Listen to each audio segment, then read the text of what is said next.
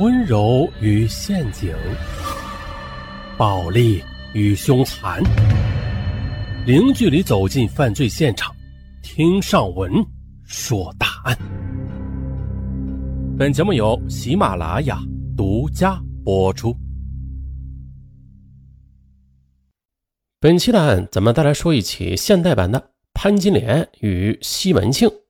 嗯，这个题材好像以前说过啊，不过他没有没有冲啊，这是新的一起案件啊。咱们开始啊，一提起潘金莲和西门庆，那就是《水浒》啊。这《水浒》中呢，就是描写了西门庆与潘金莲勾搭成奸，谋杀潘金莲丈夫武大郎。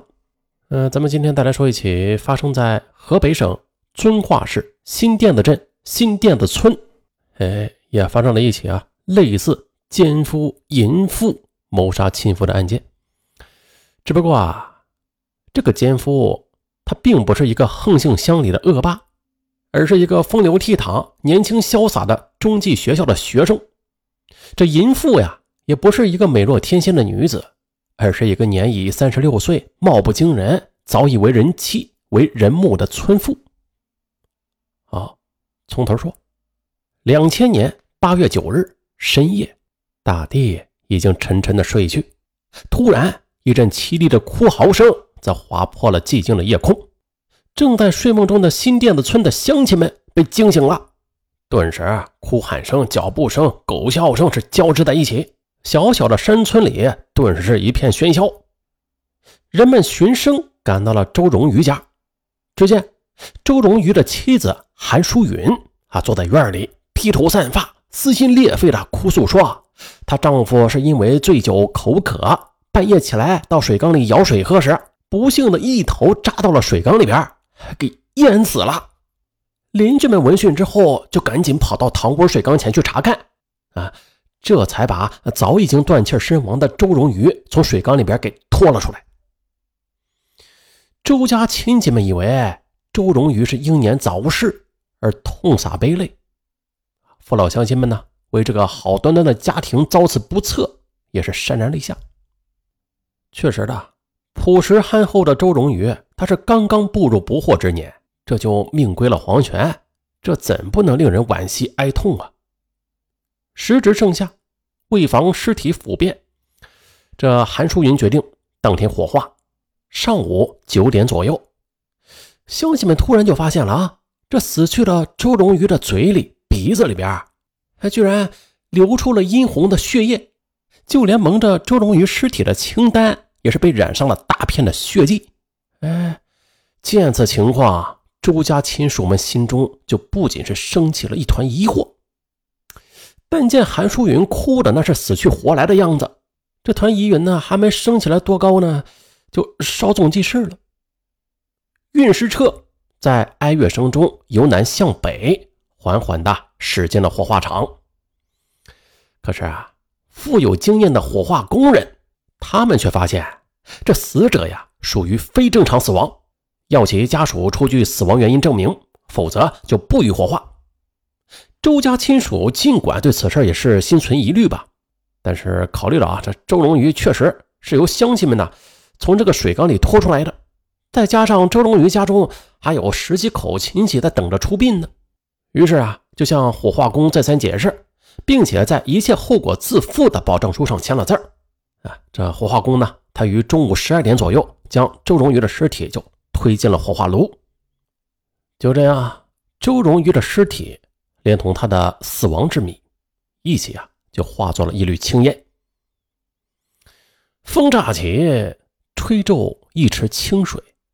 周荣瑜的猝死，在新店子村啊，就引起了一场轩然大波，人们议论纷纷，反应强烈。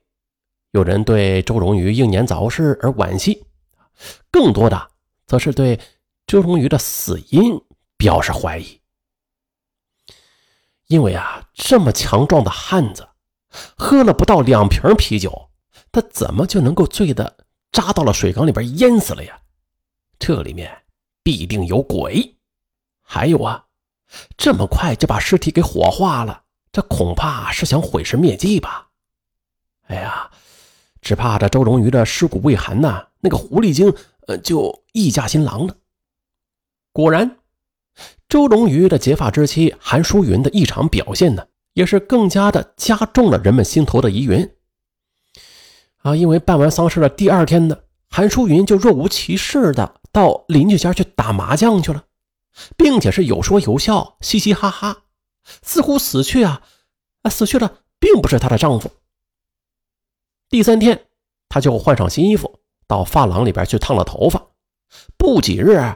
他又匆匆忙忙的从集市上扯回了大红大绿的绸缎被面，准备做新被子，还托付对门邻居啊，这董淑兰为他做媒啊，并且向他指明啊，男方就是本市东旧寨镇这石桥头村的年轻小伙子王宝双。不过啊，他这个托付被董淑兰给婉言拒绝了。可紧接着，韩淑云又把自家的宅院家具。和一处新批宅地给变卖了，而后带着孩子就回了娘家。孩子，韩淑云的一系列反常行为，他怎么能够不使人疑窦纵生啊？本来这王宝双在周家寄住期间的村民们就风言风语的说啊，王宝双与韩淑云的关系很暧昧，不清不白的。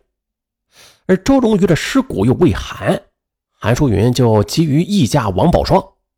这王宝双近日也是频频的光顾韩家，难道这里边真有什么见不得人的秘密吗？死者周荣瑜的大哥周荣立啊，是个日出而作、日落而息，与黄土地打了大半生交道的憨厚农民。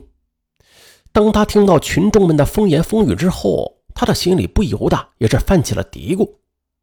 他这些天啊，老是做噩梦，梦到三弟是满脸鲜血。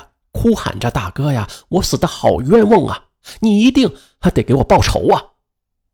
九月三日，天刚麻麻亮呢，他就一咕噜的爬起来，坐在炕头，皱着眉头，一袋又一袋的滋滋的就抽着自家产的旱烟，琢磨着三弟的死因和这些天弟媳的反常行为。他猛地就想起那几个月前的，他与三弟在一起喝酒时。三弟曾经流着眼泪，没头没脑的说：“他肯定活不长，得死在大哥前头。”当时周荣利以为三弟是多喝了两杯酒，在胡说八道呢，就没往心里边去，因为他心里边很清楚，啊，在年龄上他比三弟大了将近十岁呢，而且三弟的体格又非常健壮，没病没灾的，他咋会死到自己的前边啊？难道当时三弟心中是真的有啥苦衷不成吗？这里边真的有啥蹊跷吗？还有一件事，周荣利感到很奇怪。他想起三弟的邻居们啊，曾经对自己讲过，说这弟媳妇到处去散步，他在回娘家时啊，请过几个有名的算命先生算过命。他对别人说啊，他将有大难临头啊，他的男人呢不得暴病。也得遭横祸身亡。问题来了，弟媳妇说的是真话呀，还是他为了捣鼓一些见不得人的事儿而耍滑头啊？再说了，三弟的酒量这没个筋儿八两的，那是醉不倒的。他怎么喝了两瓶啤酒就醉着扎到了水缸里边淹死了呢？这个问号啊，在周荣利的脑海里边一直盘旋着。腾的。周荣利眼前又浮现出了三弟出殡那天从口鼻子里边往外淌血的情景。对，这里头肯定有鬼。想到这儿，周荣利巴巴的磕掉了烟袋灰，又腾腾的径直奔向了二弟周荣全家。弟媳不贤呐，咱们三弟死的不明不白。周荣利啊，向二弟和刚刚进屋的弟妹述说着自己的疑团。咱们三弟啊。肯定是被那个骚娘们给毒死的。妹夫也是愤愤然，手足之情令哥仨啊当即决定连夜扒坟取证。当天晚上夜深人静，夜风吹走了一天的暑热。周荣利哥仨扛着镐头来到了掩埋着周荣宇骨灰盒的坟前，眼含悲泪扒开了周荣宇的坟头，并且将蒙在骨灰盒上。留有血迹的清单给剪下了一条。哎，前面咱们就说过，当时周龙宇死了之后还没有火化的时候啊，蒙住他尸体的头部的那个清单呢，染上了血迹。哥仨是剪下了包在骨灰盒上啊带有血迹清单的一条。第二天上午，周总理哥仨便在村治保主任王连国的陪同之下，到新店的镇派出所报了案。